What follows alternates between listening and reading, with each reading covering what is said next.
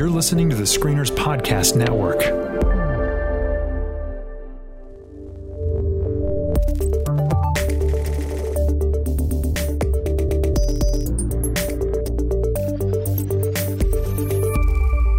Hey guys, and welcome to the Next Trek podcast. Every week we break down the latest episode, and in this case, the first episode of Star Trek Discovery, and give our thoughts on the final frontier. My name is Chris. And I'm Tyler. And uh, today, for this episode, we have a very special guest. Her name is Melody Farrell. You may recognize that last name. She is indeed uh, my wife, and uh, we have had a, a relationship with Star Trek ever since we have had a relationship. Melody and I really kind of fell in love uh, with with with each other through the lens of Star Trek. Wouldn't you say that, Melody? I think I would say that, yes. awesome. Well, tell us a little bit about yourself, why you love Star Trek, and just maybe kind of give us some uh, some some indication of who you are and what you're all about. Okay, well, that's a broad introduction. I'm going to do it quickly because I'm sure all our listeners would love to hear about Star Trek Discovery and not just about me. But uh, to introduce myself briefly, uh, I have been an avid Star Trek watcher since I was a little girl used to watch my dad watch it. Um, and then when I was allowed to watch it, I would watch it too. My brother and I grew up recording all the episodes of Next Generation and many of them of DS9. So we had them all uh, recorded on VHS, cata- cataloged, categorized. We were fans of the truest sort. So I definitely loved Star Trek when I was a kid, and I'm sure you guys have already heard the story about me and Chris, so I won't bore you with that one. Um, the reason I didn't jump into this podcast to be a full time host is because I suppose I'm one of those like Trekkies of years past. I don't know if I can completely say that I qualify as a Trekkie in this very moment because I have not been completely in love with the most recent uh, series and movies of Star Trek. Although I have liked them, you know, for their own sake, but it, it wasn't the same sort of love that I had for Next Generation, DS9, and those sorts of things. So uh, I was, um, what's the word? I think leery. I think uh, not hopeful for Discovery um, just because I didn't want to get my hopes up because I just love Star Trek too much to be disappointed. You didn't want to be hurt. You didn't want to be so hurt by I didn't want to Star be Trek. hurt. No, That's right. I just wanted to keep my safe distance and then I wouldn't have to weep into my pillow at night and all would be well with the world. But you two and your enthusiasm convinced me that perhaps there was hope for this show after all. So here I am to give my thoughts. Thank you, everyone.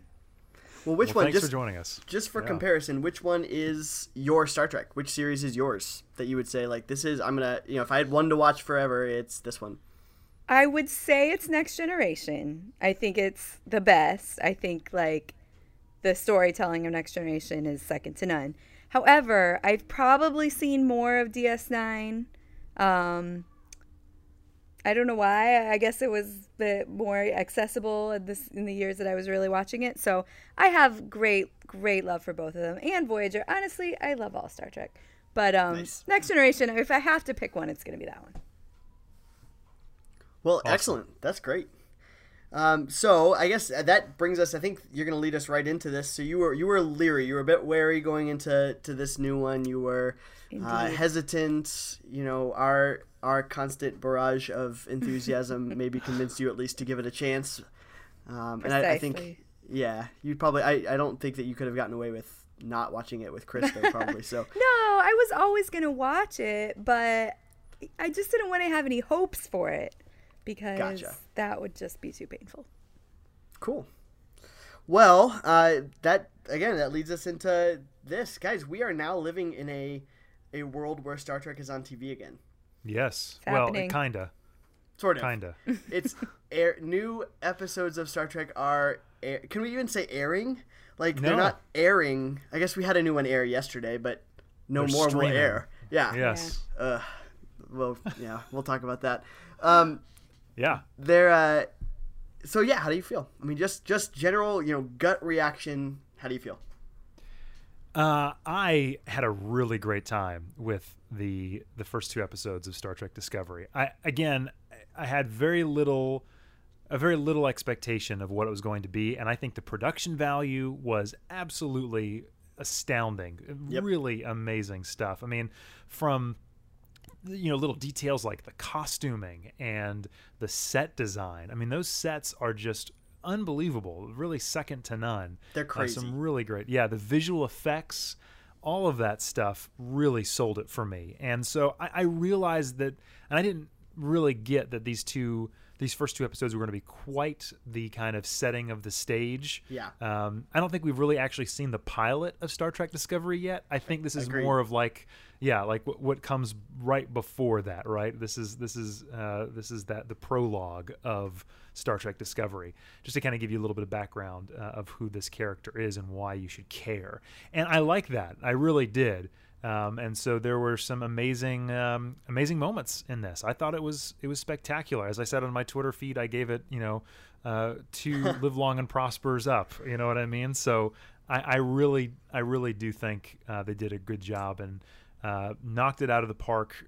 In so much as I am now ready to watch the third episode and believe that they're going to do a good job with it. I think I'm, I'm more hopeful now than I was, um, you know, three or four days ago. So yeah, I had a great time. It was great. Excellent. Melody, what did you think? Yeah, I think probably one of the reasons that I was less hopeful for this it was because they're doing the streaming thing rather than you know just airing it like a normal show, and so for me when I heard that it it seemed to me like okay, well this is just like a little experiment. This, they're not f- taking it very seriously. Like they're not giving it as much as they would if it was going to be one of their like you know primetime shows. However, like having watched it, I, I feel like I can confidently say like they're all in. Like they're Yeah. giving Yeah. this everything they have. And so that makes me very happy and hopeful. Um, I thought I thought it was great. I loved it. I obviously I have, you know, my critiques, which I will share as we go. But overall, like I definitely feel like they're giving this everything that they've got, and I'm hopeful that we're gonna get a really awesome show out of it. Yeah. Yeah. Yeah, I you know I think me too. I I have some what I think are small small critiques. I don't think I have anything major. Nothing about the the story itself. Nothing about the um, the world that they're trying to build overall. There's there's a couple small things here and there, but and I could even say that they're just they're just extra nitpicky. There's there's one thing that maybe is major, but um, but nothing that puts me off. Like I have no problem next week turning on, or I guess opening up on my computer or my my PlayStation or whatever, uh, watching st- the next episode. I'm I'm pretty psyched. I I for real, you know, I, I knew we were recording this tonight, and I was like, okay, I'm, I gotta take notes, all this stuff. But it took me about 15 minutes or or more. I was sitting literally on the edge of my seat on the couch with my like my face in my hands, like I was a little like five year old kid, just Yeah. grinning at what I was watching. And so Yep. that yeah, so it, I if I had that reaction to it, it was there were some goosebumps moments, like you said last time, Chris, where it just Yes. I couldn't believe what I was seeing. You know. Yeah. And like I said, you know, I was going to be live tweeting, right? Yeah. I did not send out a single Right? tweet um, because the moment it started, I was like, please be good, please Yep. be good, please be good. Oh, it's kind of good. I kind of like it. Yep. Oh, we're getting better. Holy cow. I can't believe I'm seeing this. And it just kind of snowballed into something that I thought was pretty quite special. So, yeah. I had a couple people text me and say like, "Are you are you on a media blackout over over the next you know hour and a half?" Because I wasn't I wasn't saying anything to anybody, and I, I didn't didn't reply to any texts other than I, I think I was texting you because I had I I had some weird uh, hiccups. So I was All actually about Access, I was about ten minutes behind I think everybody else, which is again Yeah. why I did I put my my phone away. I was just like, "Nope, not seeing anything." yeah.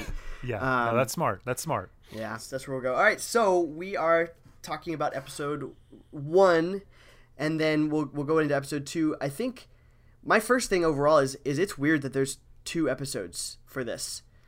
It actually it actually weirded me out that there's two episodes instead of a a feature length pilot to this. What did you guys think about that? Well, I think it kind of is a feature length. It's just kind of like this is a, a literally a separate movie. Yeah. you know what I mean. In narratively speaking, anyway. Um, so this really, I don't think it has much to do with the rest of the series moving forward, other than just it, it's developing her backstory and Yeah. of course setting up, you know, the the main. Uh, uh, the main war that's going to be going on throughout the first season anyway. Yeah. Yeah, I think I mean there there are a lot of series that do like an extra long pilot, um, and sometimes they break it up into two episodes. Frequently, it's like part one and part two though, so this is a little bit different that it has two different episode titles. Um, and again, like you guys But- have said, I feel like we still haven't even seen the pilot anyway. But Yeah. um, you know, Yeah. I think this is the first casualty of CBS All Access, though. We had they did it. the The pilot of the show is a gimmick to get them on CBS All Access, because the first half was aired, right? And then Right. inst- it's not part one; it is episode one, and then it's split to be put on on CBS All Access. It should be it should be a full hour and a half long movie, and it's just not. Right. Yeah, but I think also, and again, this is kind of what they're going for. They want this Star Trek to feel different, and then it's going Yeah. to be serialized. So, in in in other Star Trek series, it would have been a to be continued. A the end of this first episode is very much a best of both worlds moment, right? Sure. I mean, we We've get like engaged the this- Klingons. yeah, exactly. All that kind of stuff. And so the the I think what they're trying to set you uh, us up for, all of us, is that this is going to be happening every single week. We're going to want to come back. There's not going to. It's not going to be the one or two episodes or three episodes that are connected. It's the entire series Yeah. is going to be connected now. And so, why would we say part one and part two? Why care? Uh, then it would have to be part five and part six and part seven. Sure. It's just going to have to be one story. We're going to tell the serialized. It's going to go throughout the entire season. I could get That's I get what I behind that. I get behind Yeah. that. Yeah, I don't think it was nefarious, except for the fact it's definitely when you only show the first part and it's a cliffhanger and you have to pay for the second part. Yeah. wait, so I they mean, come didn't air the second episode? No. In fact, Aw, m- I didn't my parents. Yeah, I think my parents weren't didn't know that you had to switch over. They watched the first half and then and then had to switch over after that. Um, but Mm. it's you know whatever. I can I can get behind that. I mean, I was already on. We, we streamed the whole thing. We never I never watched it on TV anyway. But it was just yeah one of those things. I thought you know that's. That's a little. That's a little underhanded. I wanted the full, the full two-hour movie uncut. You know, they could have even put them together on, you know, CBS All Access as an uncut thing. But whatever. Right. Some that's Sure. that's a nitpicky thing. I can I can get beyond it. All right, so we're in episode one, "The Vulcan Yeah. Hello" by uh, Bryan Fuller and Akiva Goldsman. The stories by Bryan Fuller, directed by David David Semel, who I looked him up actually, and he directed the pilot of. Uh, I just lost it. I, I, I forgot to write down, but it was a it was a decently big show. He directed the pilot of, and he's he's gone on and directed a, a bunch of other things as well. Um, I'm I'm not usually I think going to do this whole Stardate thing, but I thought it was really interesting. They they mentioned very specifically it's Stardate 1207.3, which is uh, May 11th, 2256. She specifically says that. That is two years after The Cage, the first pilot of the original series. So somewhere out there, you know, Chris Chris Pike is is flying around with Spock on the Enterprise just to put us in a time period of where we're of where we're going here. But it is Still, bl- still blows my mind that, Right? that that this is concurrent. This is happening at the Yeah. Yeah. exact same time. I love it. I love it. And I could get behind Pike even, you know, them mention, mentioning Pike being in a battle with the Klingons or something. That would be kind of cool. But yeah, we don't need to see him, and we don't need. We've already covered that. We don't need to see Kirk or Spock or anything. So Please no. yeah. Um. So it starts out. It starts out in Klingon, Yes, which is kind of cool, and this really ominous, neat speech um, that that leads into it's this very very you know they are coming atom by atom they will coil around us and take all that we are. It's this very intense speech of um, T'Kuvma you know on the on the Klingon ship speaking to his warriors. What did you think just about how it kicked off Uh, yeah, I mean, I thought it was beautiful. The, uh, the, the coming out of his eye uh, was just a really neat shot to begin the series with. Yeah, and yeah. Uh, there's a lot of those close-ups on eyes. I it's think a motif this throughout your- this whole thing is eyes yeah, Yeah, yeah. It was very similar to, to what Lost decided to do, and we've got a few folks I think that are tangentially, you know, associated with Lost uh, in and around this stuff. But you know, that's that's yeah. I thought it was good. Um, I the the the crux of this episode, the last line that he says here, "We come in peace," is a lie. yeah. I I tr- I really did try to like enjoy that. I thought that was, but I, I guess is this a thing that Starfleet has said before? Is Right. it something they always say? How would he, how, how does he know that to predict this that that is those are the words that are going to unite the Klingon people. So I I found that a little Yeah. kind of uh, what did we say? Hand wavy. Just Yeah. like eh, it's okay. Um, it, it'll come to pay off. So I, I enjoyed where we started. the The culture is awesome. Yep. The costuming's great. The actual set looks cool. But um, that moment, I don't know. What did you guys? What did you think about that melody? Like the, the speech and like specifically like ending on "We come in peace." Like, what were you? What did you think of that? Well, uh, uh, overall, I thought the scene was great, and I was, you know, I was a little bit nervous because I was like, all right, we're going straight into the Klingons, and I might hate this, and I might hate the whole show right in this moment because obviously they look a little different, whatever, whatever. But I was totally in. Like I thought it was just very engaging right from the very beginning. The we Yeah. come in peace thing. I mean, I feel like that's a common thing that good people say to alien races. Maybe I don't know. I don't know that the Federation really says it, but you know, it didn't bother me too much. Well, and then she says it later on, and so I was like, well, at least I guess somebody has said it in the past. You know, we haven't seen it. We never see Kirk say it, or but you know, some- Anybody. It's just somebody a in the little past si- has. It's just a little sci-fi Yeah. trope. It's almost like he could You're have right. said, "Take me to your leader." Yes. You know what I mean? And I thought like, that. Maybe he has some sort of magical foreseeing, foresight. We don't know. They've Maybe they've watched old going to say that. episodes. Yeah, they they watch old like '50s uh, sci-fi that they've like stolen from Earth somewhere, and Right. and that's what they think they say. Yeah, That's, that's, what, what, it is. happened. guys we're, we're figuring all this out right now this is good um, so yeah moving well let's let's take this time just because we might as well do it now the the look of the klingons you know we've seen clips of them we saw them in trailers Yeah. before it's a it is more it's a more radical change than i think i had realized from Yeah. just the trailers what did you guys think about that i mean especially coming from from tng or, or, or from deep space nine uh, melody they are the klingons had changed their look from the original series what's you know they changed it again now what do you think about that Right. I mean, you know, obviously we've seen the Klingons change from several times, so it's not. I, I feel like if they're going to go back to this time in history, like they have some wiggle room because of the whole genetic mutation, whatever, whatever thing Yeah. they explain, don't explain, whatever. So I'm okay with them taking the liberty. I I think what I was looking for was less about the look and more about like the heart. Like, are they actually embodying the heart of the Klingons that we now know and love? Um, Are and they? I feel like, uh, yeah, like maybe not perfectly, but enough Yeah. to where I'm like, okay, I'll continue to invest in this new, you know, exp- or this new, um, whatever exploration of this race. Sure. Um, it- I, I don't feel like it like landed perfect for me, but it was good enough that it didn't bother me. I'll, Sure. I'll say it that way. cool yeah I, I i think the heart of them is fine i i, I think i agree with you they i'm looking forward to seeing more i think they're the most explored race we've ever seen in star trek uh, up until this point so there's actually I'm, I was kind of wondering where they would go. You know, how, how where else do you deepen this race that's been deepened so much um, for us? And actually, I think they tie into the to the next generation.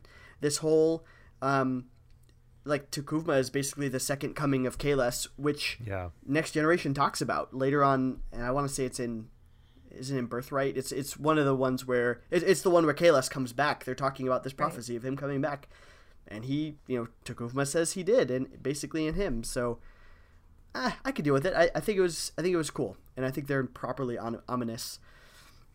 I think their makeup is terrible, however. Yeah. I mean, I, I'm not I'm not a fan of the look. Like, I would rather just see Klingons that I know. Uh, that's what I would Yeah. rather see. But I can deal with this. I think, like, I was also hoping, and I know this is just, you know, two episodes or whatever, and we have hopefully many seasons to explore them, but Yeah. I was hoping that it just wouldn't be like the Klingons are the bad guys and they just love war. Like, I want, I still want depth because they obviously have depth beyond just Yeah, you know, being evil and wanting to be pure and whatever. So I hope that we Yeah. get to see some of that too. I anticipate that we will. Look at me, Yeah. I'm like saying all, being all hopeful and See? giving them some credit. I don't know. looking in the future. Hey, why not? Why not? All right, that's enough with the Klingons. All I'm right. fine with them. Whatever. I, I, whatever. I, I they're gonna do what they're gonna do. I'm cool with it. I, Yeah. I, I think they, they're ominous. They're a good bad guy for the moment. Yeah. And they're gonna serve serve the season well. I, I think it's yeah, I think it's gonna do well. so then we switch out to Captain uh, Philippa Georgiou and Commander Michael Burnham on a desert planet, and they're they're just walking and they're just talking, and it's. I love the introduction to these two characters. What do you guys think about that? I think it, I think it's great. Yeah, I, I really enjoyed this particular uh, sequence.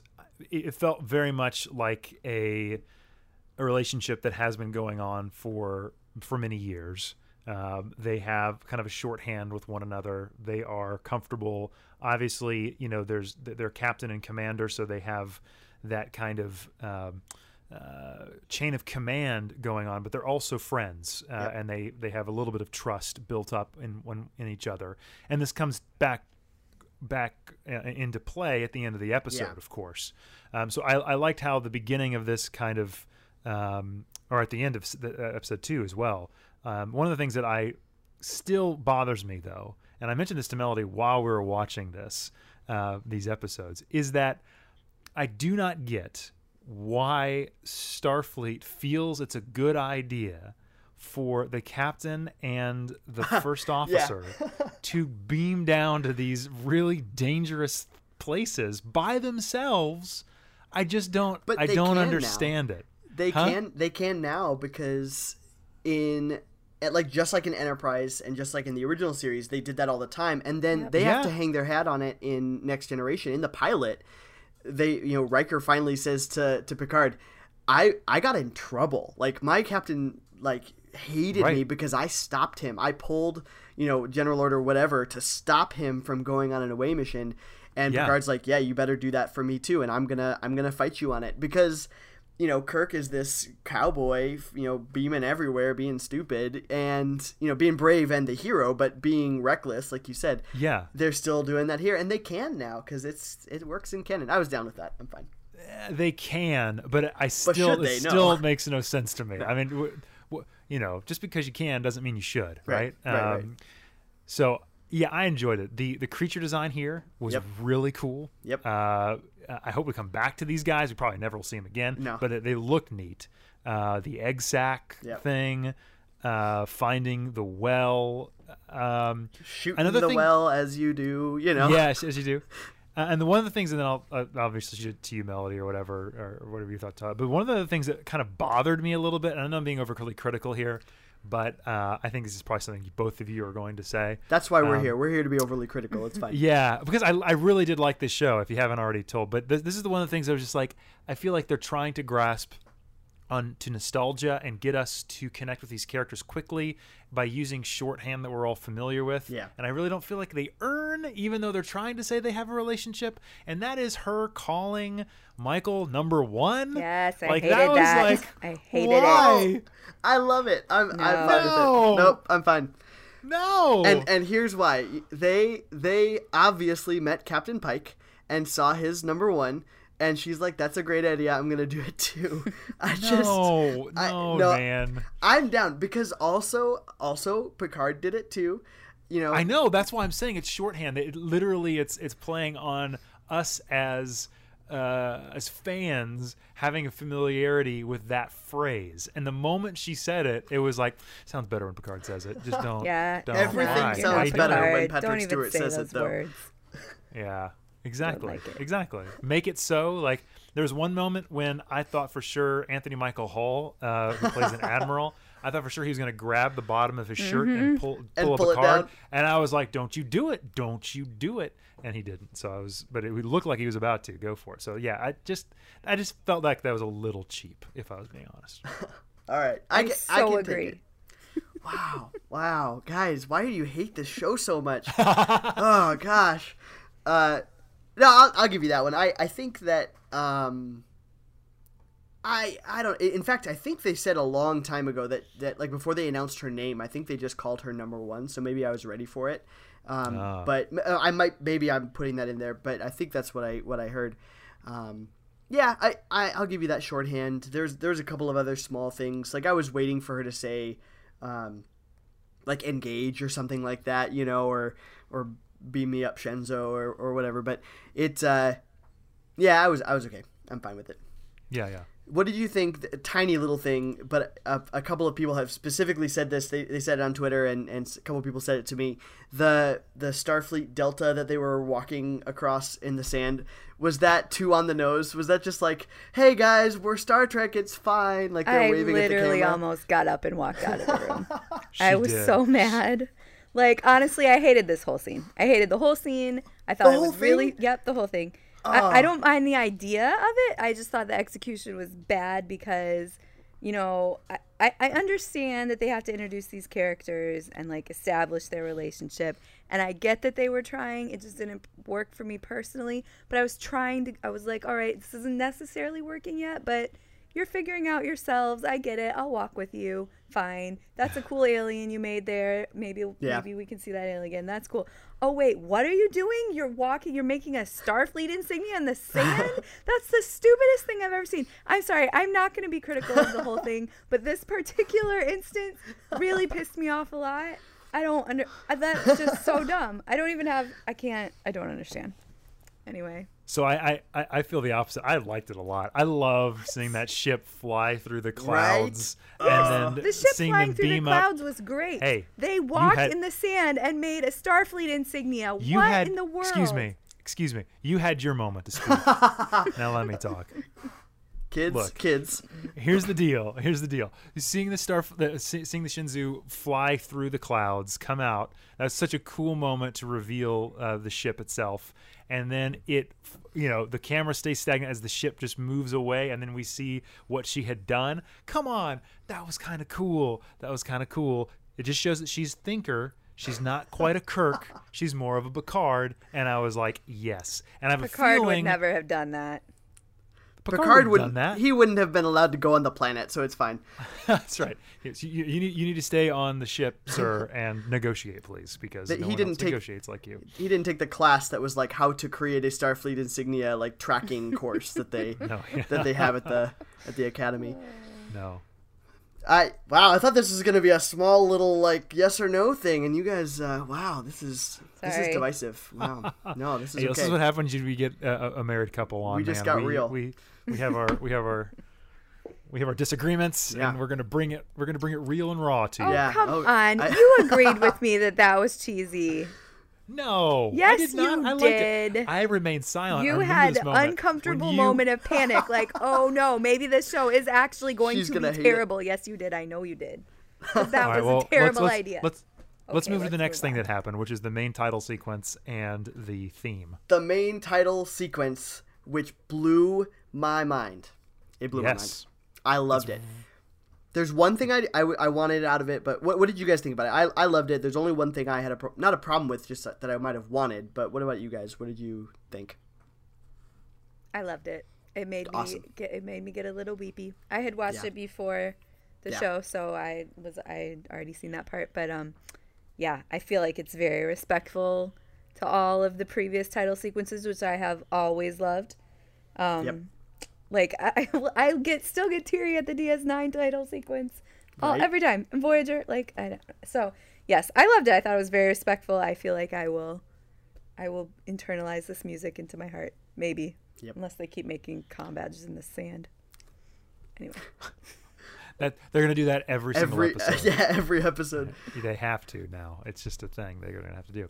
No, I loved it. I, I've seen it probably thirty times. I've Nice. I- music is my deal. It's my jam, and then also obviously the the title sequences of of Star Trek's are always something that I just adore, and I thought they did a great job here. Uh, I really did. Now, when they released these titles on um, like a few hours before the show aired, they didn't have any actual titles, any actual credits Right. right. on them, and seeing the credits on them, uh, I noticed a couple things. But I, uh, I'll do that after you give your reaction, Tyler. I want to hear what you have to say first, and then I will go. I think I think it's a reflection of the time. I mean, it very much feels like a modern, um, you know, main not mainstream, but a modern premiere show. You know, we it's it's games of Games of Thrones, Game of Thronesy. It's um, the night of E. It's you know, it's it's a little bit of each of those those big things that are that are coming out. But then, um, but I think it's it's weaving in of the original Alexander Courage theme. Um, the, is especially the way that it ends on that. And, Oh, yes, and it yes. feels very. it feels very original series. Um, it's not as orchestral um, as as Deep Space Nine or Voyager, so I wouldn't say it's my favorite theme. Again, maybe it could grow on me, you know, later, but um, but it's still I think it's great. I think it's a fantastic theme. I think it's minimalist, which is awesome. They didn't go overboard because everybody's going to do those comparisons. Um, Yeah. and I think I would have liked. I, I I maybe would have liked a transition into a starfield or um, you know flying you know that that it transitions into a real ship you know because it's this sketch these sort of sketch diagrammy thing which is so Right. cool Yeah. um, but uh, and then and then like you know it it you know transitions into real space and warps off i think i would have liked that but again that's i in no way did i dislike it i, I really really liked it So now is that was that your one complaint that you were saying? Yeah, that You was my, sure- my tiny Okay. little thing, and it was more of just all the other ones have done this, but you know, you know, Enterprise had had faith of the heart, so I, I can't I Yeah. can't knock Yeah, this one at know. all. I grew Yeah, that that grew was on me too, but it still is. It's it is the definitely Yeah. the the weird. That never grew on grew on me- me. That's probably the single reason why I never really loved Oh. that show. It it grew on me, and then season three and four they like added they made this like disco version of it. Yes, that they made it aired, and even I was, worse. Oh, it was like, awful. Like sped it up a little bit. oh, it was you know, so bad. So bad. Uh, so what, here's what the thing. say?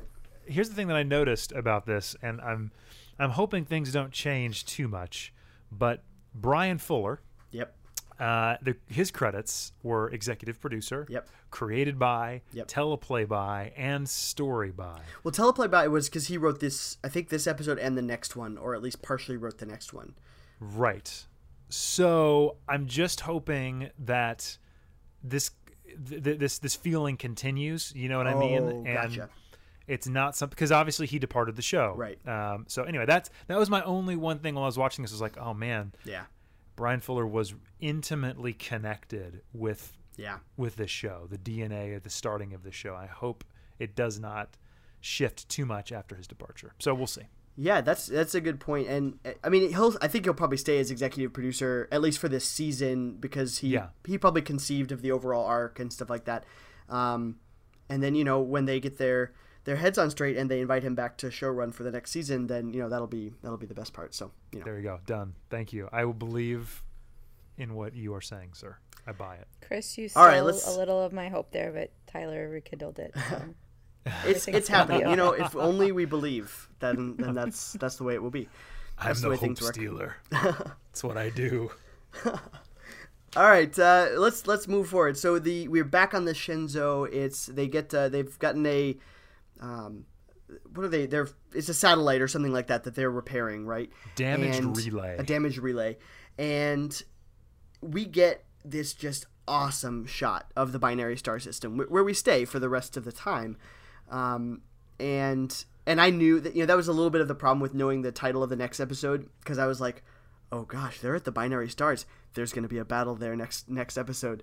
So that was kind of that was kind of neat. But um, I I loved that. I loved the uh, the fact that you know she has to you know they spot this unknown object this this thing that's got a, a scattering field which i think essentially we later find out is is basically a cloak right and um, because we do see some cloaks later on and you know of course michael burnham being the awesome person that she is needs to get into a, a thruster pack and go explore it you know manually because they can't Yes. fly into this field Yeah, I found it interesting. They use a lot of exposition in the speech between the captain, Michael, and Saru. Saru is that yeah saru Um, is is it saru or saru i think it's saru Saru? I don't know. Whatever. The, think it's the Saru. big tall dude with hooves. oh, Um, i loved him a little bit i loved him yes, I did too. Melody, you said something about I him, did right? too. I will say, like, I I didn't know about a new species, and i'm still against that yeah, but yeah like I probably liked him the best of any character that we saw in these two episodes. Yeah. So Yeah. He was he was actually really good. He grew on me Yeah. quite quickly. I feel was like he has prediction would not a, a groove of like who he is Yeah. more than anybody else. Now, Yeah. granted, we might not see many anybody else's, but even more than Michael Burnham, I I really liked him. yeah Yeah, I just I just found it interesting that I didn't feel like um, specifically with the captain and Michael in this scene. That if you knew somebody for seven years, you wouldn't talk the way that they were talking to one another. It felt very exposition heavy. Like I'm going to now tell you what species Saru is. And Yeah. you're like, wait a minute, she would have known that a month at the very latest into their relationship, not seven years into it. I thought they played that one off nicely though, and and specifically, and I, I didn't write that exact quote down, but it was like uh, he's he's a kelpie, and everything he says is uh, is it um, Ominous? uh, um, is it ominous? Uh, and I, think that's the I oh malicious. Uh, yeah, he thinks everything. Oh, malicious. He thinks Everything's everything's malicious, you and and I was like, well, that was exactly what I predicted when we when we talked last. I was like, they're gonna play him off. He's gonna sound all ominous, and they're like, this dude sees death everywhere, right. you know. And he's right, Right. this one time. But He's a they- scaredy cat. Yeah. Yes, I I loved and, that. And, and and that was kind of a neat conversation. I, I definitely got the feeling that Michael and Saru are brother and sister, basically. Yeah. And they're trying to get the love. and of she's their mom. Yeah. Yeah, Yep. exactly. And so they're just arguing with one another, and you know, it was just hilarious the way that uh, the wise captain parsed that out, which was, "You want to join her?" And he was like, "No, no, Yeah. I'm I'm good right here. That I was don't. so good. I will never put myself in danger if I don't have to." Yep. Yeah, that was good. That was a good. That was a good scene. But there were just a couple of exposition moments where I'm just like, I feel like you could have handled that a little bit better. But Yeah. it's fine. It's good. Yeah, that was that was the first yeah, the first bridge crew scene, the first family scene, you know, and we do get some some decent banter. Um, it almost felt Voyager-ish, you know, where there's they bantered a lot on Voyager. And, Yes. and I liked that. I liked we see seven years because you know all the other ones we have to we have to see these crews coming together for the first time and they're figuring each other out. These guys have figured each other out already, and Yeah. they're living together, you know. So I thought that I also great. like. I also like Saru's clicks too that Yeah. Yeah. Whenever he like, he whoever gets like frustrated or uh, you know a- upset or whatever, Yep. he always makes that kind of Yep. noise before he actually starts into his dialogue. I thought that was a cool little detail. And, and did I see that. that he literally has his hackles raised at one point? Doesn't he, something come out when he gets freaked out? That was kind of neat. Yeah. Yep, I, I like it. So as much as I philosophically disagree with stop like stop introducing new characters in prequels or new new aliens in prequels. Just Yeah. stop it, please. We he could have been an Andorian. He could have been something else. But as if they got to do it, I, I liked what he what he was. Yeah. Just like I love Phlox. Great. So one quick thing, and this I may edit this out of the of the show, but Sure. did it bother anybody else? And maybe maybe it wasn't what I thought it was, but wasn't Data the first android on to serve on a starship in Yeah. Starfleet? Yeah, but they Wasn't were there that- an android? That other guy was a the bridge? cyborg. No, he was he was straight up Lobot from uh, Empire Strikes Back. Yeah. He was he was Lando's little buddy with the with the Okay. headset thing. That's unclear to me. Like, Okay. yeah, whatever. Well, I, feel like they didn't explore it enough to give us enough information to have an opinion No. on it. Like it was just this Right, little thing a couple times. So He's a cool a- looking dude who died, so I yeah, Yeah. we Right. don't have to worry. If this was Star Wars, he'd be an action figure, and that was pretty much Yeah. that would be pretty much it would be. Yeah, That's exactly. true. That's true. Uh, No, I, I noticed that too, and, and it was. They've got a couple of other ones, like the lady who's the helmsman um, on the Shenzhou. I think she's back on the Discovery, and she's got something. When we see her, the redhead, when we see her again, she's got some kind of cybernetic thing um, on the Discovery. I think it's the same character, but you know, I guess we've only seen the preview, so We'll see. Um, we'll see. yeah. All right, Michael goes out on this in a suit, right? Yep. She decides that she's going to go rogue. Yep. And, very uh, very motion picture. I liked that. Very, you know, we get the the thruster suit. I thought that was pretty cool. Although we get the weird remote control. Is this who you were talking about? Did I misunderstand you? Is this this who you're talking about? The guy with the helmet on who was piloting her? Was that I thought that was just an interface, or were you talking about the guy who's got the thing around the back of his head? No, I was talking about the you, the cyborg. Oh, no, you were saying the cyborg, right? Yeah, yeah. I was saying I was saying the the android, the one that had like a screen for a face. He looked That like guy- uh, he I was in was a Daft helmet. Punk. Yes, yeah. I think that was just a helmet. Um, t- that was that was a um a piloting interface. That was to like manually pilot her. That's that's how I read that. Because he also He had, had it on stuff. the entire time. He had he had it on even after, like in the in, in the the, the fight sequence. Are you And sure? he, and he had like the like He had like stuff on his wires. fingers, too. Yeah, Yeah. wires going to his fingers. Okay, maybe I don't know. Maybe I I, I just. I I, go back and look at it. Yeah. Maybe, maybe I maybe I missed something. It seemed to me as though that was the android, and I was like, I, I man, I thought Data was like the first one. It was like a big deal. It was well. uh, They do So- that would if if not like let's talk about some canon problems. That would negate Measure of a Man. That would negate quite a few things. But so I'm gonna take it to be some dude was wearing a weird helmet. That's that's Okay, cool. You're, you're okay with. probably right. You're probably right. All right. So anyway, All let's right. go back to Michael. She's in a suit. She's, in going suit. out. She's flying through through uh, the asteroid field. She lands on the sarcophagus ship, which yes. is cool, which is really really great. And she runs into a gigantic Klingon. Yes. So yeah, that was- that was cool. The torchbearer. The is torchbearer. Correct? Yeah. Yep. Yeah. Yeah, yeah, yeah. That, that, that was an interesting sequence. It went by way too fast, and it Right? took me a second to realize what had happened. Yeah. I thought she what got stabbed. Actually, you know, so she she turns on her thrusters and she she you know propels herself at him. I thought I just you know it, it went by a little fast, and I and then she, you know she careens off into the to space. I- I was like, oh shoot, did she get stabbed? That's you know that's gonna be way crazier. But then you know she stabs she rammed his bath, bat'leth into him. Yeah. I hated Melody, the what I. I followed it fine. I didn't think it was particularly fast. I, I, I knew that he was the one that got stabbed. I thought it was cool. It was very cool. It looked amazing. The whole Yeah. ship thing looked amazing. Uh, he was creepy and scary. And Yeah. He died, and that was like pretty crazy to kill a Klingon. So yeah, I liked it. At this point, I forgot about the Star Trek insignia in the sand and decided to care about what was happening. So there you go. go. it This was a good the moment for me. That's right. The uh, I we're gonna see him again later, but I hated the bat'leth. I hated it. Like I thought it looked terrible. Uh, it was. It didn't look like a bat'leth. I was like, if if they didn't call it what the, what it was, I would say, why are they holding? Why aren't they holding a bat'leth? Um, Yeah. I felt like they Yeah. that was a design. It was it was a blade the way that it was. Now it's like these. It's like spiky. It's like curvy spikes he's holding. Yeah, but maybe it's a, a, a, a bat'leth of a certain particular house. Let's the hope. different houses so. have. I don't know. Let's hope Yeah, so. let's hope so. Well, one of the things I liked about the sequence, and this might be like a nerdy, techie thing, but Yeah, I really enjoyed how they used familiar sound effects.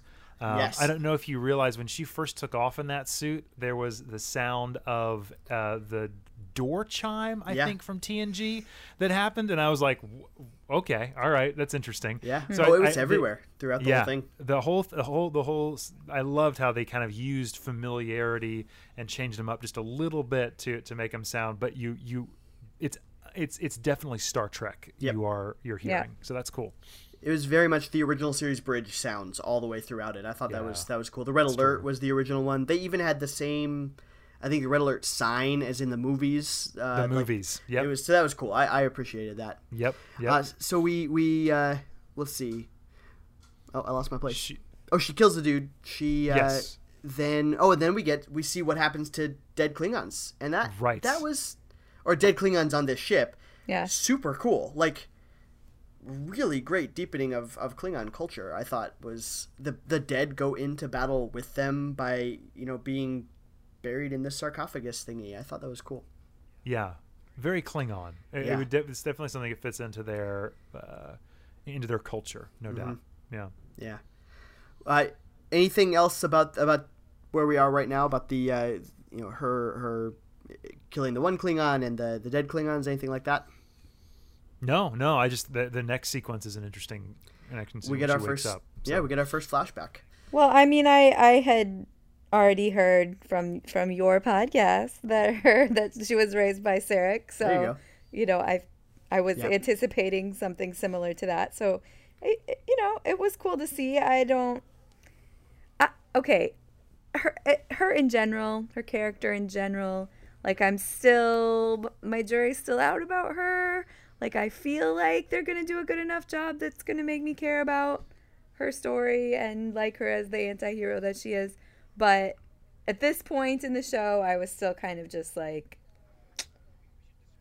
Well, we, we should describe. I, I think I keep forgetting that we probably should describe what we're talking about Yeah, as we're going true. through it because um, people may not know kind of what we're talking about. But there's a s- there, there's a flashback that shows Michael as a young child in a Vulcan uh, academy, uh, I guess. Uh, for Very of a better similar to what we saw in the first uh, the the Yep. Star Trek 2009 right and in the Yes. animated series. By the way, it's in there too. And so she's going through a quiz, and uh, they begin asking her questions about uh, a particular um, military strike or terrorist strike, I guess, by the Klingons Yeah. on a outpost, and it is apparent that she has some connection with that that outpost because she's not able to answer the questions about that particular t- moment in history. Uh, becomes very emotional Yeah. and screams at the um, uh, at the computer to stop.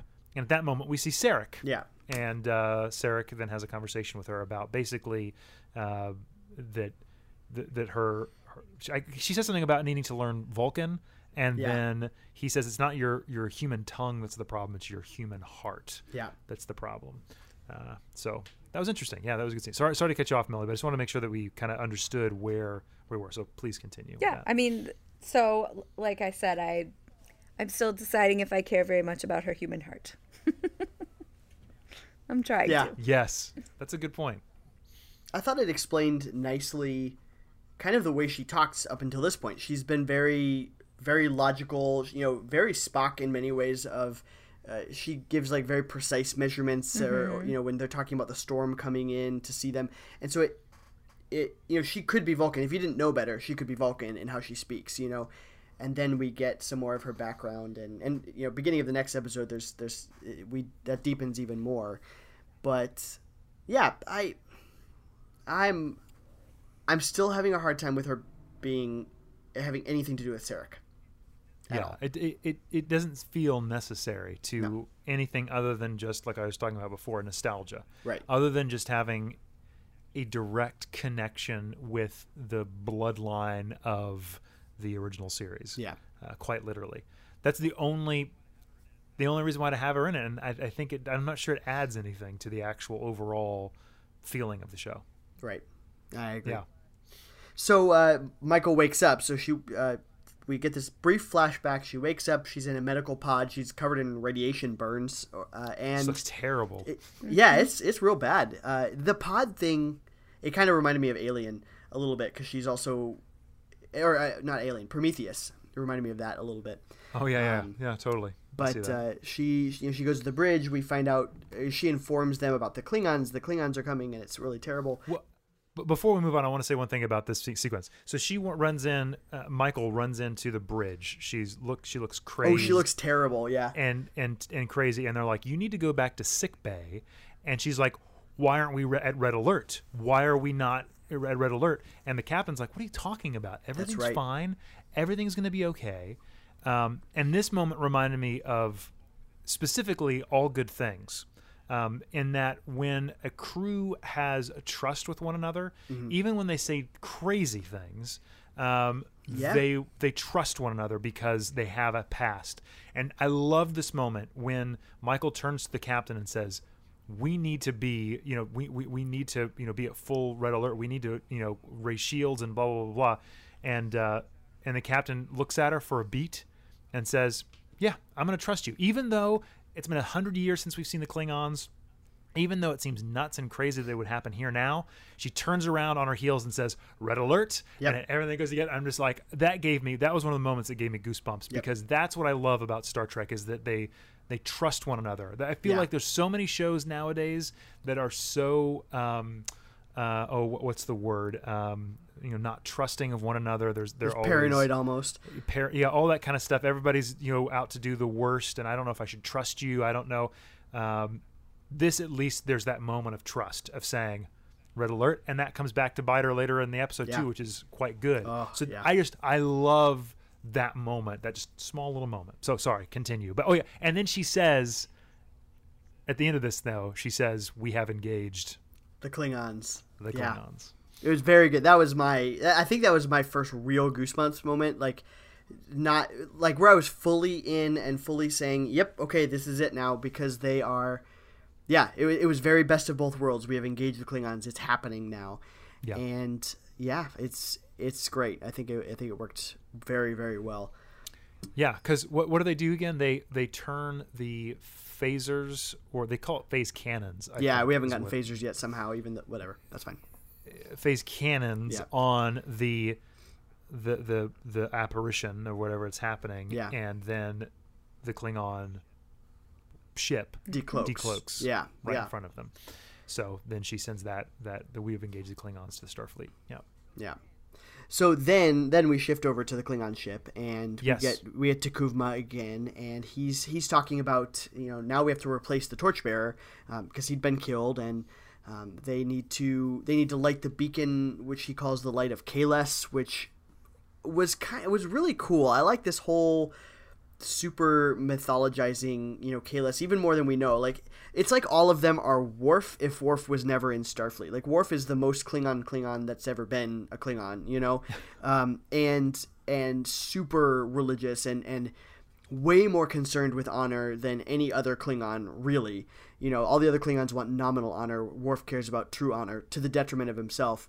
And T'Kuvma is walking around, you know, this messiah figure and really trying to this is I want to say this is the first time we really see his plan to unite everybody. You know, he's wanting to unite the Klingon Empire, and you see his fanatical followers Yeah. um, with this. So we've got which w- w- they don't particularly seem Yeah. to be all that into it. Uh, he seems to be the one who is true. like all about it, and then everybody else is like, "Yeah, it's a good idea." And then in the scene, he Yeah. says, "All right, well then we need a new torchbearer. Somebody needs to do it. Yeah, Yeah, and the what is it? The brother of um, the the original torchbearer. the yeah is like, you know, I I like what you say. Yeah. It seems like a good idea, yep. but I'm not totally down Yeah. for this job.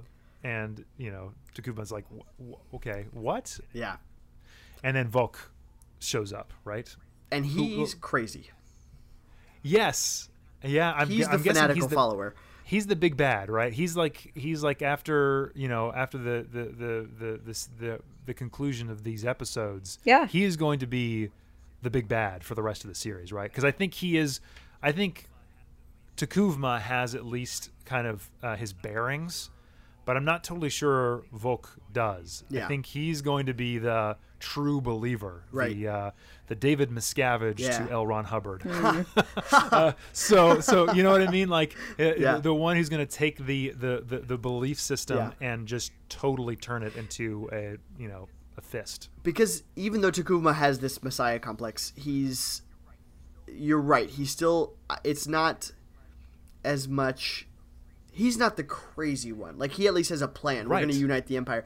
And I really Right. thought I really thought he was the big bad, but you know, now he's Yeah. going to be a martyr. And now Voq has a martyr, you know? Yes, exactly. He's he's more he's he's because he was the second and he Yep. knows everything, and now he's just going to take all that and really run with it, Right. which is what I think we're going to be seeing over the, this, the series. Absolutely. Right.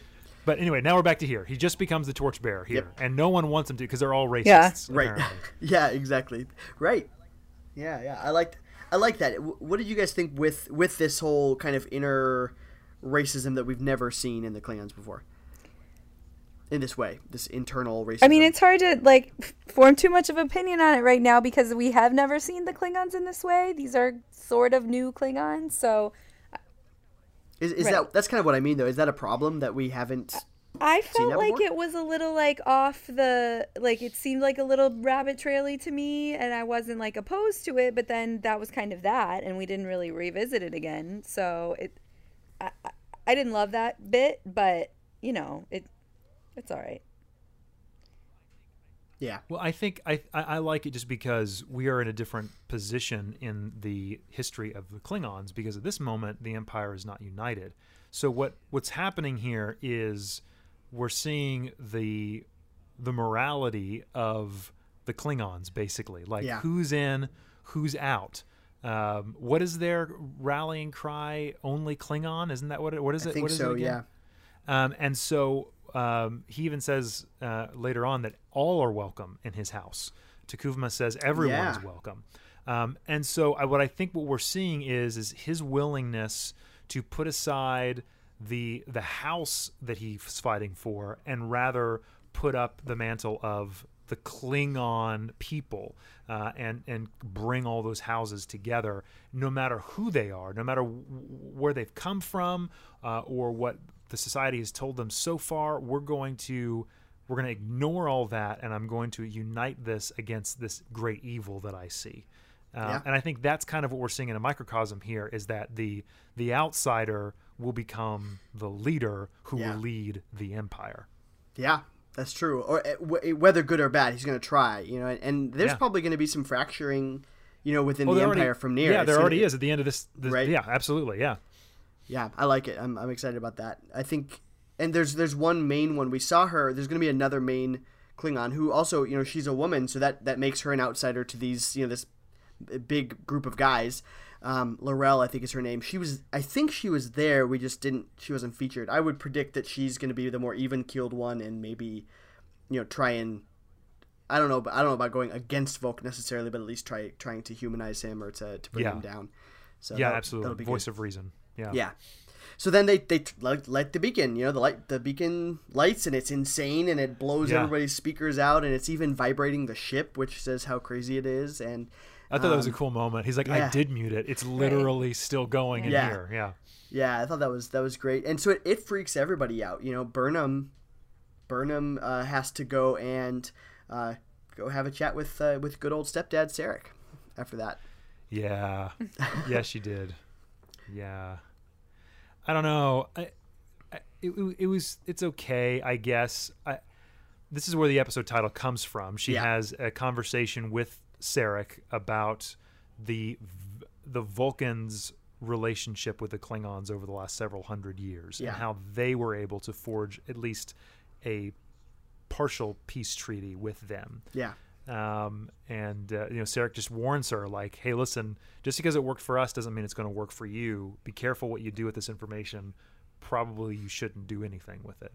Um, but which I'll tell means you she's anyway. going to go do that right right away. She- Yeah, exactly. And they don't say in that moment we don't hear what Sarek says to her. yeah, Um, but I, yeah, I, so- I really, I mean, I don't want to, I don't want to pick it apart too much because I know like this show has lots of places to go that isn't here, but I was really bothered by that only in her character development because I felt like what she did with that information was not true to the character that they'd been building from the beginning of the show up to that point.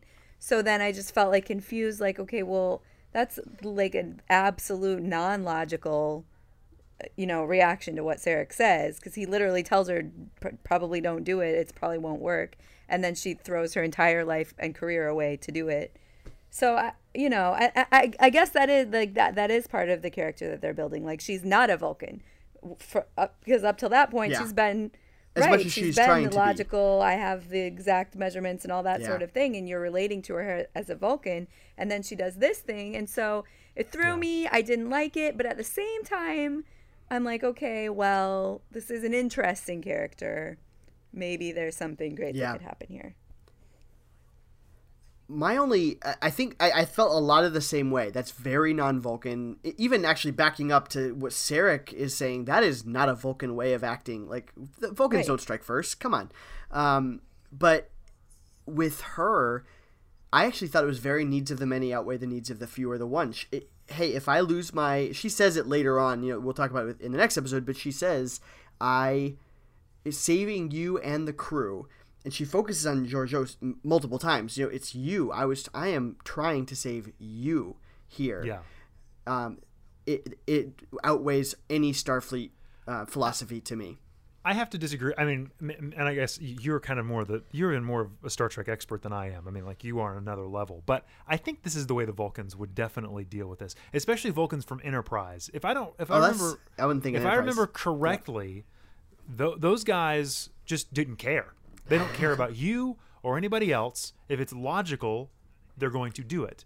And I think they explain it pretty well. Like the Vulcans understood that the only language the Vulcans understand is violence. yeah And so, although it is not our nature, the Klingons, I'm sorry, the o- the only the only v- language they understand is violence. And so, logically, if we're going to survive, not because we think violence is good, but because this is the only way that we will communicate with them, Yeah. we will do this logical thing to save, you know, what we're doing, our missions, our Yeah. whatever it is. I feel like that is something that they would do. I don't feel that was the way out of. I mean, obviously, it's not something we think of as Vulcan, but it definitely.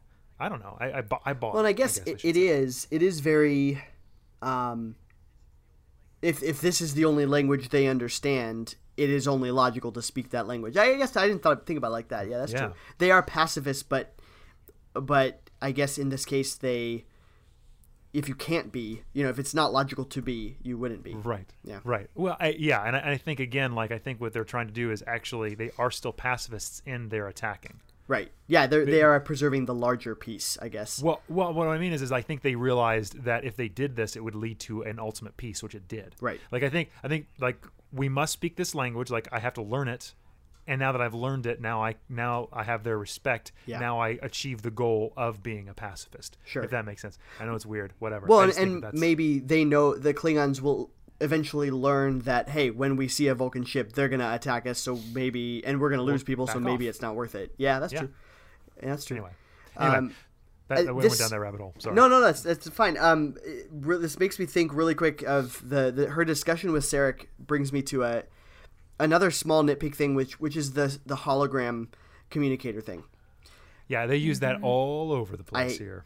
Real disagree with it. I I think there's a whole thing in Deep Space Nine. There's a whole like three four episode arc.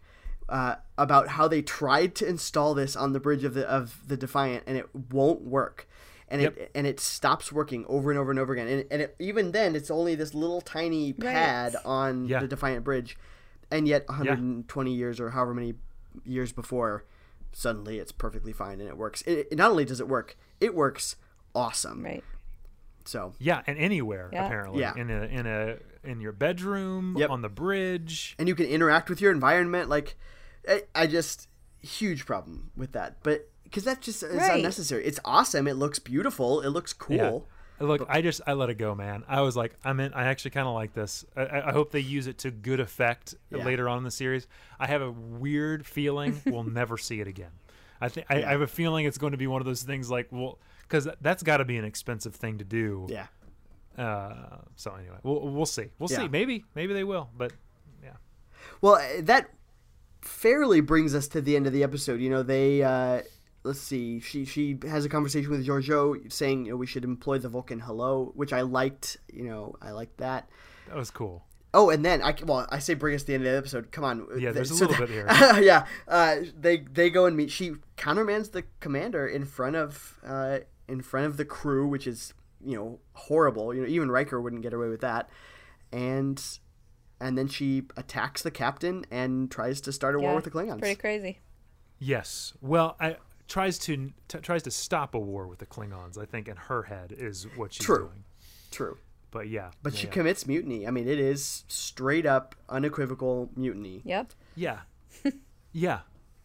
There it yeah. This is the thing that I thought though like okay, I'd believe it if she has just joined that crew and she's like 6 Right. months in. But I could never see Riker doing That- this. yeah, that's what I'm saying. Like that's why she's this.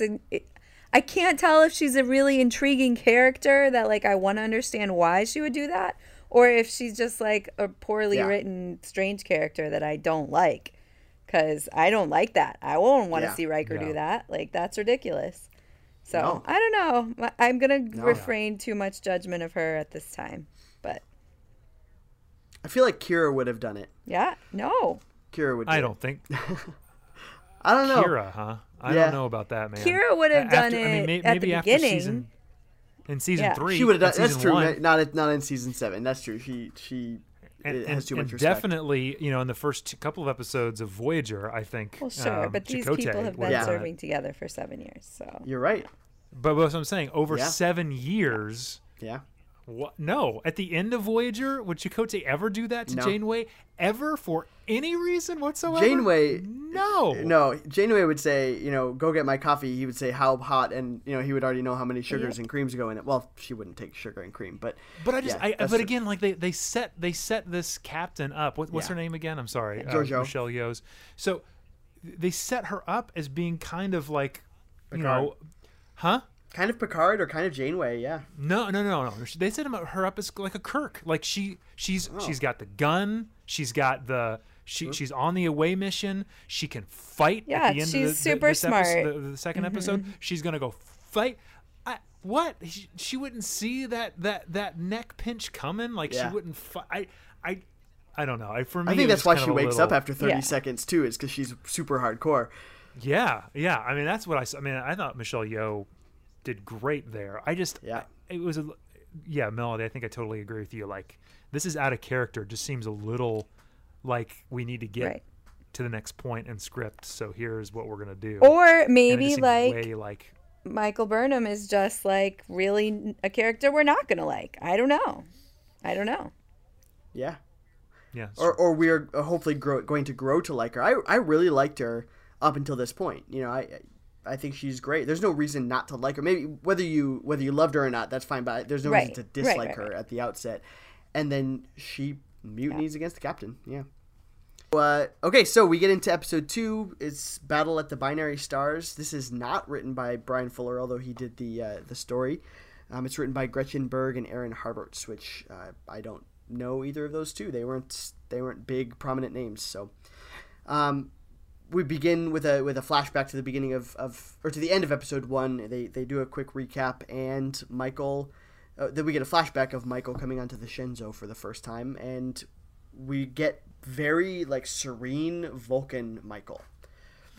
yeah, we do, don't we? Yeah, it's a little funky. I'm sorry. It's a little funky. Yeah, I didn't buy it. Yeah, I didn't love it. Nope, me neither. It's really unfortunate. In fact, I think this is my least favorite scene in the entire Yeah. two episodes. It feels it feels like she's acting. Yeah, Like right. and I just the entire time I was like, I don't why why are we doing this right now? Cuz I'm not exactly sure what it added other than I think Michelle Yeoh in this was actually quite good. Yes, It I think her interactions with was. Sarek are pretty great. Like the whole like uh, paternal maternal Mm-hmm. uh, handoff thing worked pretty well, but her acting like a Vulcan, I was just like, no, the bowl cut thing. Yeah. I was like, no, it just wasn't. yeah. It wasn't where it needed to be for me. Well, and the captain's treatment of her didn't really make a lot of sense. Like, unless she's like really buddy buddy with Sarek, I don't really know why she's putting up with that attitude from her. Like, and then and maybe she is. Maybe we'll get that flashback. Yeah. or Well, something. there, there, there is an interesting moment in the turbo lift when, um, when the captain basically like toots her own horn, saying like, "What you've heard about me is justified." yeah, that's true. Yeah. and that was cool. And then what she says is same for me. Yeah. And basically, what what what we're I think what we're supposed to get from that is that um, Michelle Yeoh's character is the best captain in Starfleet. Like she's like she's, She's Kirk. awesome. Yeah, and that um, she is like you know an incredible human for being able to survive all of this you know Vulcan stuff and keep up with it. Yeah. Um, and uh, they're kind of at the, the top of their game together. They might even be better than you know uh, Sure. separate. So I think that's kind of what we're supposed to get out of this sequence. I like that moment in the turbo lift, but everything before and after that, when even she's kind of showing her around the bridge, I just didn't. I wasn't connecting with. Just wasn't connecting with. it was there was too much. It, it was just Yeah. too much. I think I think a brief flashback would have been fine. I, I think it was just a couple minutes too long. Um, It also led to the question of why. So she didn't go to the academy, you know. But apparently, uh, you know, Yeah. there must be transfer credits from the Vulcan Science Academy or whatever. It, you get you get an academy graduate pass. I don't know about all that. Card. Yeah, But now, weird. wait a minute. At this moment in time, I, oh, I guess Enterprise had happened. So there had been Vulcans on. yeah. Yeah. Well, and And T'Pol did that. She she got a Starfleet commission without. Almost the exact It's the same, same. thing, isn't Yeah. it? Yeah. It is. You're right. Yeah. That's a good call. This is exactly what T'Pol did. Okay. All right. So there is precedence there. It's just Okay. weird because she's a human, but I guess uh, the you you know the Vulcan Science Academy is not a bad educational institution. I Sure. suppose, so it's Right. fine. Yeah. Yeah. Totally. All right, so we get into another another flashback. We get to T'Kuvma, and he's he's you know we get that rep- repetition sort of of the fact that he's K- uh, Kahless reborn. Yeah. Um, and and the we come in peace thing. Gior- Georgiou, you know, um, sends a message to the Klingons, and he he is talking to the whole Klingon council. The um, council, yeah. yeah, which was Which I didn't understand because why is there a council if there's not an empire? I think it's more. I think It's it's, like honorary. Yeah, it's the leaders of all the houses. Yeah, I, I don't think. I think council is too organized sounding. Yeah. Well, but see, the thing is, is that there weren't 24 of them. Uh, there weren't twenty four standing there, but there were like because one ship came from each house. Right. So I think we just for some reason didn't see all of them. We saw like six or something like that, or nine maybe. Okay. I okay. All right. Um, I uh, let's uh, wow lost my train of thought completely. Uh, uh, anyway, that that whole that whole Well, one of the houses yeah. leaves, right? He, they, they, that's they- right. he- yes. So T'Kuvma's trying to uh, tell them this that, that you know the enterprise, uh, not the enterprise. Sorry, Starfleet is the enemy, Yeah. um, and they're all like, "Well, what is one ship going to do?" Um, and one of the Klingon houses, the leader is basically saying, "I won't have anything to do with this. Yeah. I think the rest of you should come with me. Um, this is this is silly." Um, and then he leaves, Yeah. right? He goes away, Yep. and then the rest of the fleet, the Starfleet, show up Right. and then they all watch the message from um, Michelle Yeoh's. I keep forgetting her name. What's the name? Captain Georgiou. Um, she she comes on. and They all watch that together. Yep. And apparently, he's told them before. Now listen, we'll know that they're the real bad guys When they if say it, she yeah. says these words. Well, yeah, but And he didn't tell says- those leaders before anyway. So I He must whole- have. That whole scene It for me weird. was just like I'm trying to follow what you're doing, but I don't think you're doing it very well. Right. But I'm No. still gonna follow it because I care about the end result.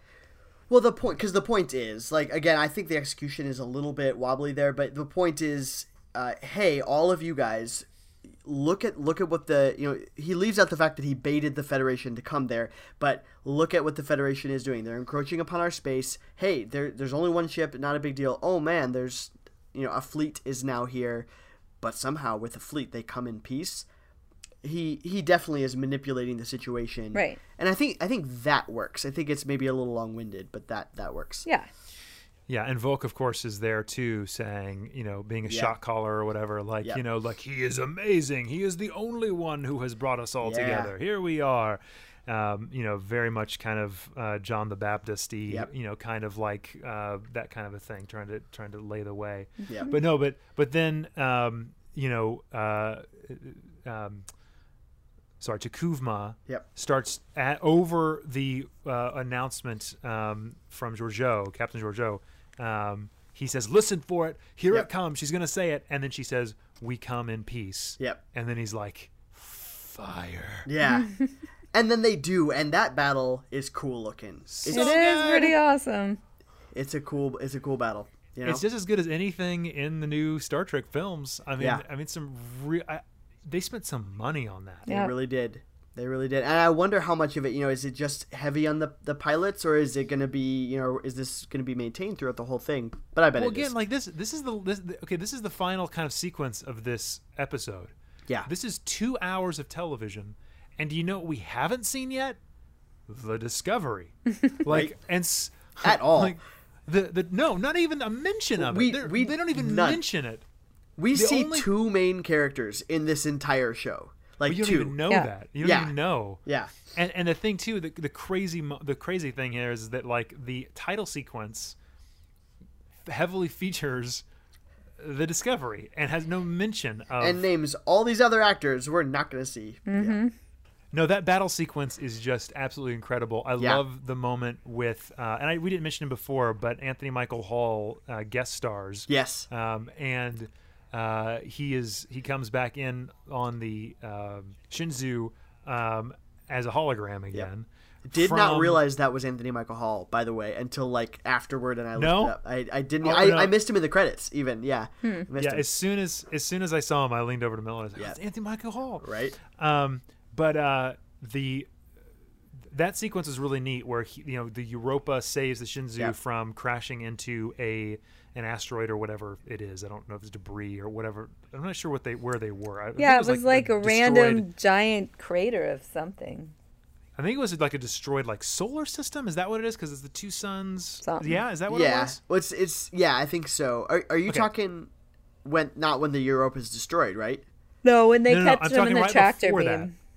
Oh, Right oh, before yes, that, of course. The Shenzhou yes. is about to go Yeah. smashing into a huge because it loses power and it's kind of just flying. Yeah. Yeah, that's yeah, right. and the Klingons about to take it down, but they don't because they realize it's going to go smashing into a rock. Right. And then the Europa, which is the I'm guessing The flagship, flagship, yeah. Yeah. yeah, uh, grabs them on a tractor beam, saves them, and then the, Anthony Michael Hall's character, the Admiral, uh, does like an, a holographic conversation. Yeah. And as he's doing that, all of a sudden you can tell something is going wrong. Oh, that was bridge. cool. That was neat. Yeah. Yeah. I like that kind of storytelling. Yeah. I think that's kind of neat. It that was very much you had to see.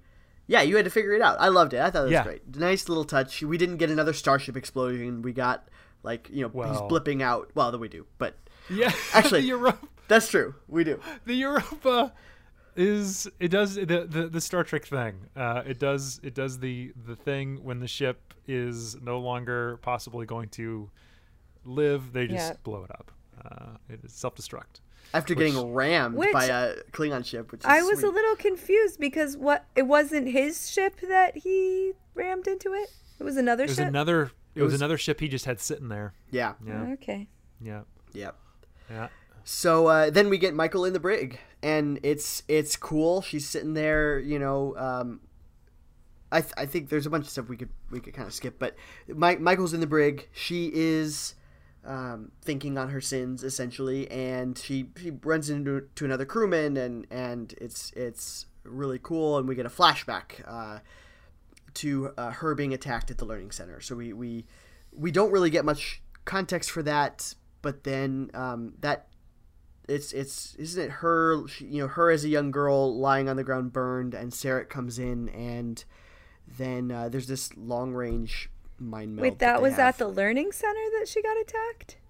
See, that's I wasn't. They he said the attack at the learning center. So, but I wondered if I was misunderstanding something. No, if that's what he said, then that would make sense because there was like that weird like blue Those blue dome lights. things. Yeah, the domes.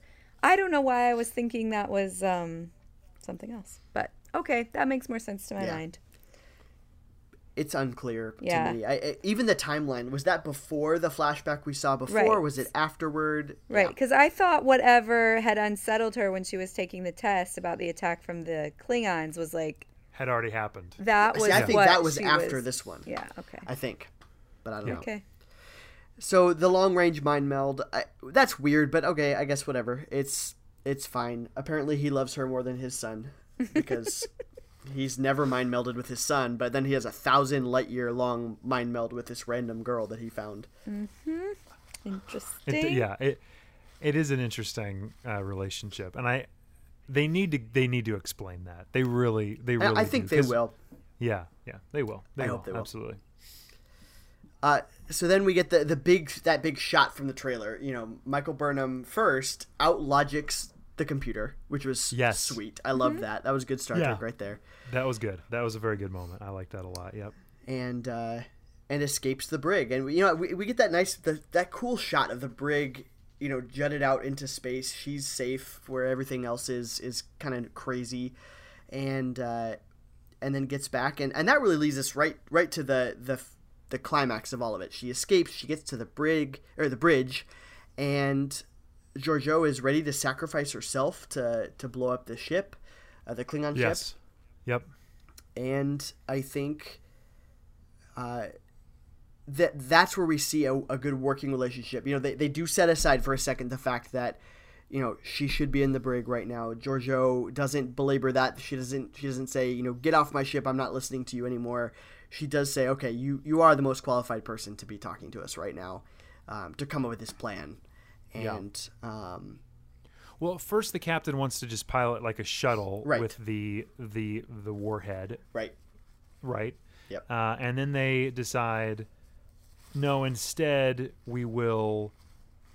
We we need to capture T'Kuvma, right? yes, It's he, he's more he, he's worth more as uh, like a POW than he is if we just blow him up and he's a martyr. right, Which Um, was which we don't Michael's wanna do that. logic, and the the captain is sitting there listening to her and agreeing with her even after, you know, what she did. So that was Yeah. interesting. Again, not sure if I completely buy it or not, but I'm trying, trying. I wonder if if Georgiou had had lived, I wonder if she would have been stripped of her rank and stuff like that. I wonder if Right. Georgiou would have gone to bat for her. You know, Well, I don't know. I mean, I feel like Starfleet is pretty pretty tough on regulations. I mean, you know, we see They this are. frequently. This is a you know the movies. You know, Star Trek two, three, Yeah. four, Yeah. five, six. You know, we, we we see Kirk go from admiral back to captain. You know what I mean? Like, Yeah. so it's just being put I on think trial. this- Yep. being put on trial, all that kind of stuff. Klingons trial, all that kind of stuff. So yeah, I, I definitely see the uh, the similarity here. That you know, hey, listen, we understand why you did what you did. That's fine, but Yeah. it's still against regulation. You are going to serve the time. Yeah. Paris is the same way. Tom Paris from Voyager. Yep. Um, so you know, it's just a a matter of uh, you know accepting that, and I think she does. So anyway, so they, they, what they, they, their their plan is to go from to grab one because there's all these Klingon dead bodies. Yeah, and they're and they're grabbing- transporting the dead bodies onto the ship, which I Not thought that was transporting. or tractor transport- beaming them. Yeah, they're which I love that. guess, That was cool. It's Yeah, weird. it looked neat, Yeah, but why didn't they transport? but it, anyway, yeah, Um, so they, they tractor beam them back to the ship. Um, Yeah. So the way they decided to do is put is to beam a the warhead onto one of the bodies. great idea. That was cool. Yeah, and Yeah. then pull it back and then disable the ship. Yeah. and then beam aboard and steal. T'Kuvma. Ah. Which so then we get this this awesome you know captain first officer you know all female raid again no no red shirts anywhere in here um, Yes. you know on the ship and you know we get to see a little bit of, of Michelle Yeoh's martial arts which I which I like just a tiny bit and uh, and then she dies Yeah. Yeah, like Which I- Now does I'm all for girl power and, you know, fierce women and stuff, but like that really makes no sense to me why you're going to send two little like not well armed women, the captain and first officer to go fight Klingons. Like they're twice their size. Even the little least- fight that they put up made no sense to me. Like, Yeah. I'm sorry, you can be awesome at martial arts, but they're they're freaking Klingons. They're twice your size. Yeah. It makes no sense. well at the very it's even even just down to like send some guards like why Yeah. not like why would you not you are going to raid Right. a, a Klingon ship send more than two people Yeah. yeah.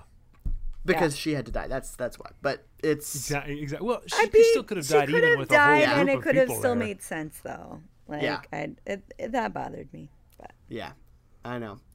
Uh, so yeah, she she dies. Uh, they they do also kill T'Kuvma, which I was shocked by. I really I, I we had predicted Georgiou's death uh, last time, not not in the same way, but we predicted it. And Yes.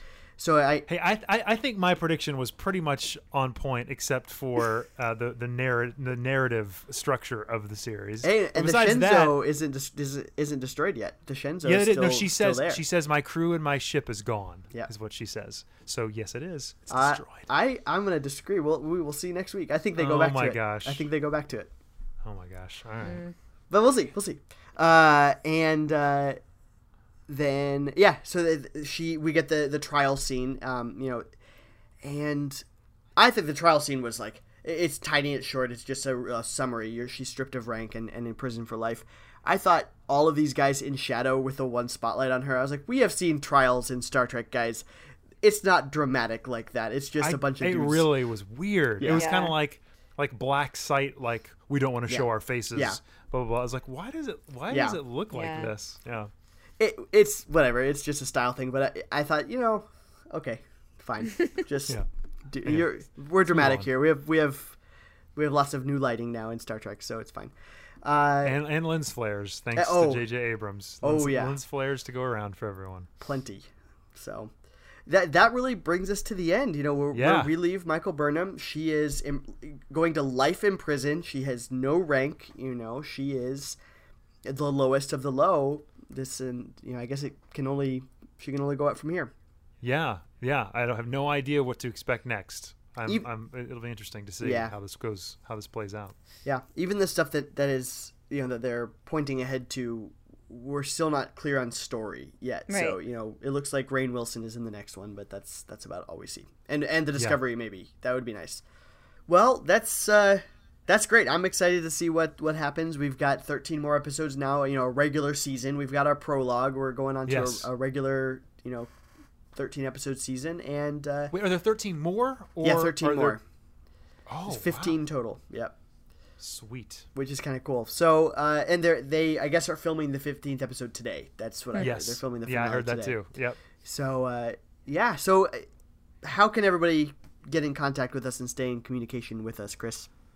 So the easiest way to do that is through our Twitter handles. Uh, Yep. The next tre- at the next trek, uh, follow us there for all updates. Tyler is doing a, an awesome job there uh, with all the Star Trek news. We also recently did a Twitter poll, Yep. um, which went really well. We asked folks what they thought of the show. How many? Res- we got we got we got almost hundred responses, right? Like eighty something responses. 80 right? Is that what you- responses. Yeah, I was gonna check really quick before we we started back again, but 80 responses, 82 now uh, responses, which is kind of cool. That's that's very exciting for us, I think. And It's it's good to hear from you guys. I think we're gonna have to do more of those. Uh, what did we ask again? We asked what did you think of the episode, right? yeah, just just straight up, did you did you love it? Did you hate it? Or is the jury still out? And m- pretty much everybody loved it. Uh, we had one guy, and I, I told him, you know, I felt bad. Uh, he he said, "Oh my gosh, I accidentally hit hated it when I meant to say I loved it." So I said, "I said okay, well we'll mention you specifically on air." So uh, Norm at Nodar08 uh, said uh, he was unfortunately one of the hated it's. But I think that's only two people, maybe three. So we had 62% loved it, 6% hated it, and 32% on the jury is still out. So 6% minus the one person. I am not going to do that math. I'm an English teacher, not a math teacher. So Don't do it, uh, yeah. No, but uh, 6% minus one person, um, whatever that math equals out to, uh, actually uh, really hated it. So and, and there's a few people that I saw online hated it, and I I haven't yet delved into the why of they hated it, but I I'll probably look into that more this week. It seems as though most folks on the internet, though, praise it fairly highly, Yeah. or at least say this shows a lot of promise. Yes. Understanding of the first two episodes we've seen, apparently they've shown critics the first three episodes. Yes, episodes, that's what I've heard. Yeah.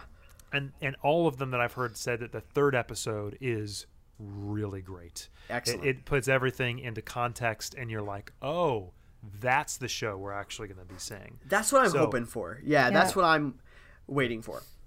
So uh, yeah, follow us um, at the next Trek on Twitter because again we'll be, be putting up polls, we'll be asking questions, news, anything that we have to pass along. You know, if they delay uh, the the, sh- the the streaming of the show again, like they did this past week, twenty or thirty minutes, we'll probably let you know that as well. So if you want to be on top on top of all that news, I loved.